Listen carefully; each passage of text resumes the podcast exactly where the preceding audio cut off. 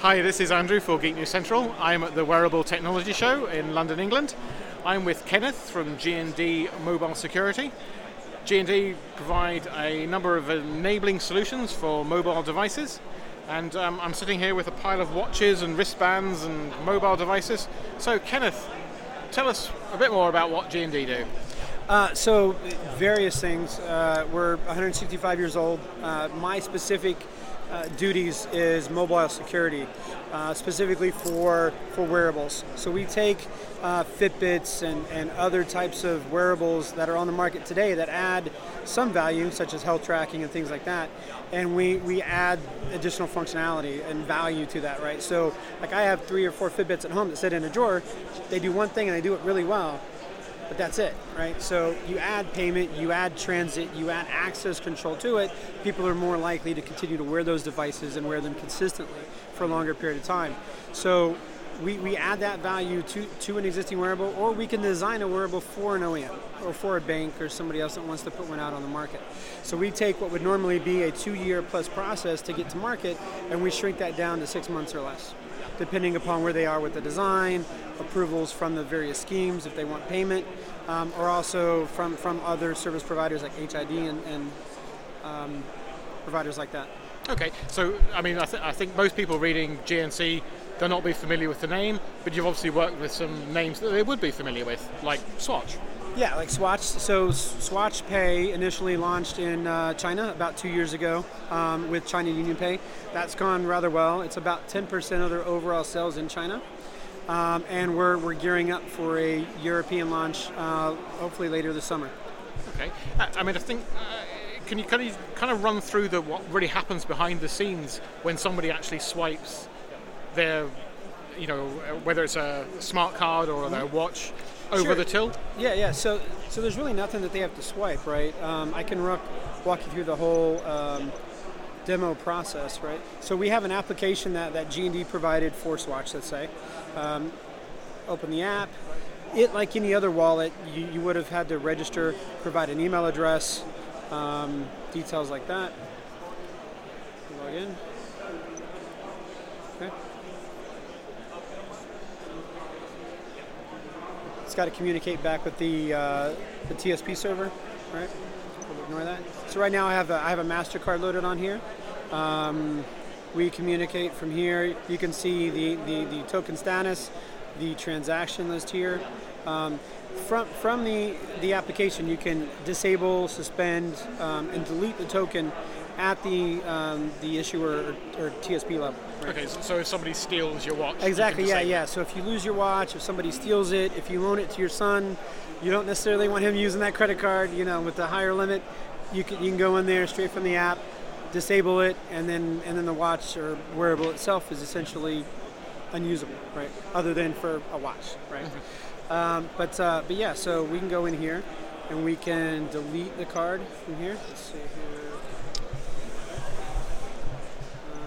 We'll. Um, we use a, a QR code in order to establish the BLE link between the phone um, and the, um, the watch itself because it's purely passive. Okay, so you, you pair the, the phone with the watch? Exactly.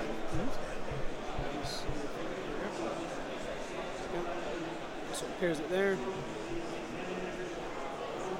So this is when it's communicating back to Visa uh, and or Mastercard, depending upon what, what, what type of card you have. And at that point, the card's no longer there. So we can look at the uh, credit card reader here. There's no card on the you know, Okay.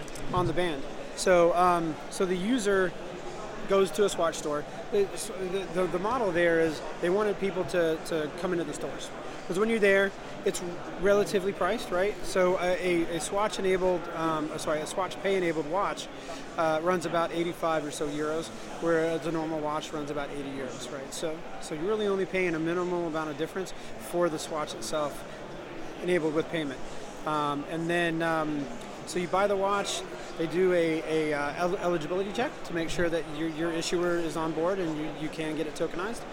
And then at that point, you place the watch onto the reader. You scan a QR code for the reader, which is here. Um, and then you can, uh, actually, let's use this one. It's better. You can um, open the app, choose which card. Now you can do OCR, um, or you can do uh, So, so type it in. basically, you can take a photo of your own credit card Exactly. and it'll read it in. Exactly, exactly. quite- it'll that's- that's it'll fill in the details. You know, I, I, I myself hate typing in those numbers because Uh-huh. you, you're always going to get at least one wrong. So you got to do it all over again, right? So this takes that, you know, worry out of the way. Um, we'll cheat a little bit and use a, use a link, um, but you can manage multiple watches from here. Um, so you could do black, uh, you know, say that you have one, your wife has one, and your, and your kid has one. You can tokenize the same uh, credit card on multiple devices, or you can have multiple devices with different credit cards. But you can manage them all from the one application, right? And, and could you do something like, you know, if you wanted your child to have it, could you reduce the credit limit?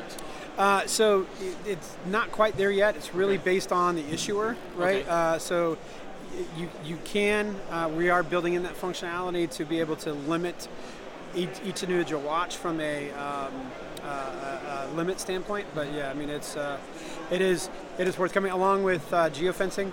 Okay. So I have a daughter at college, right? You necessarily don't want her spending money on things she shouldn't be spending money on. So yeah, you can limit that. But uh, some of it is alerts and notifications. Um, so as soon as you do find out they're spending money where you don't want them to, you could disable or delete the token, right? And at that point, then they know they're in trouble, right? So Busted. Yeah, exactly, exactly right. So, so at that point, you've entered in the the uh, credit card credentials, um, and you're ready to put them onto the watch, right? So you scan the QR code. It um, establishes the BLE link between the phone and the reader, and the reader um, gets the encrypted payload from Visa and Mastercard down to the uh, reader, unpacks the APDUs, and then puts them onto the secure element. At that point, Visa or Visa and or Mastercard, depending upon the scheme, have uh, done a key exchange. So it's a secure pipe from our secure element all the way to Visa and Mastercard, and uh, you don't have your so your PAN is never stored on the secure element. You have a tokenized PAN. Um, so and the only the only place where that mapping exists is inside Visa and Mastercard, right? So at this point, there's a live Mastercard on here. Um, you do have to do a step-up procedure, which is valid, you know, which is uh, required by the bank. So, you know, SMS, email, whatever predetermined method you've set up with them, and then they send you the the code. Uh, but that, this is just a one-time process when you're setting up the card. Exactly, the, the exactly. watch. Yeah. just to validate that you are who you say you are, right? Um, and at that point, the, the the card is successfully validated. Takes a minute, but this will show up as green, right? Um, and from here, like I said, you can go back, you can manage the tokens, see your transactions, contact your card provider if you need to. You can you can manage it strictly from here. Um, and see here, make sure we have. So we're here, and we got a Mastercard on the device. Okay. Uh, but G&D overall, I mean, payment is payment is one use case, right? We enable transit. Uh, we're working with various universities in the U.S. on access control, not just to dorms and things like that, but also classes to be able to for more accurate attendance uh, items, but also um, sports teams, so the the football clubs, uh, the basketball teams, things like that. Um, so yeah.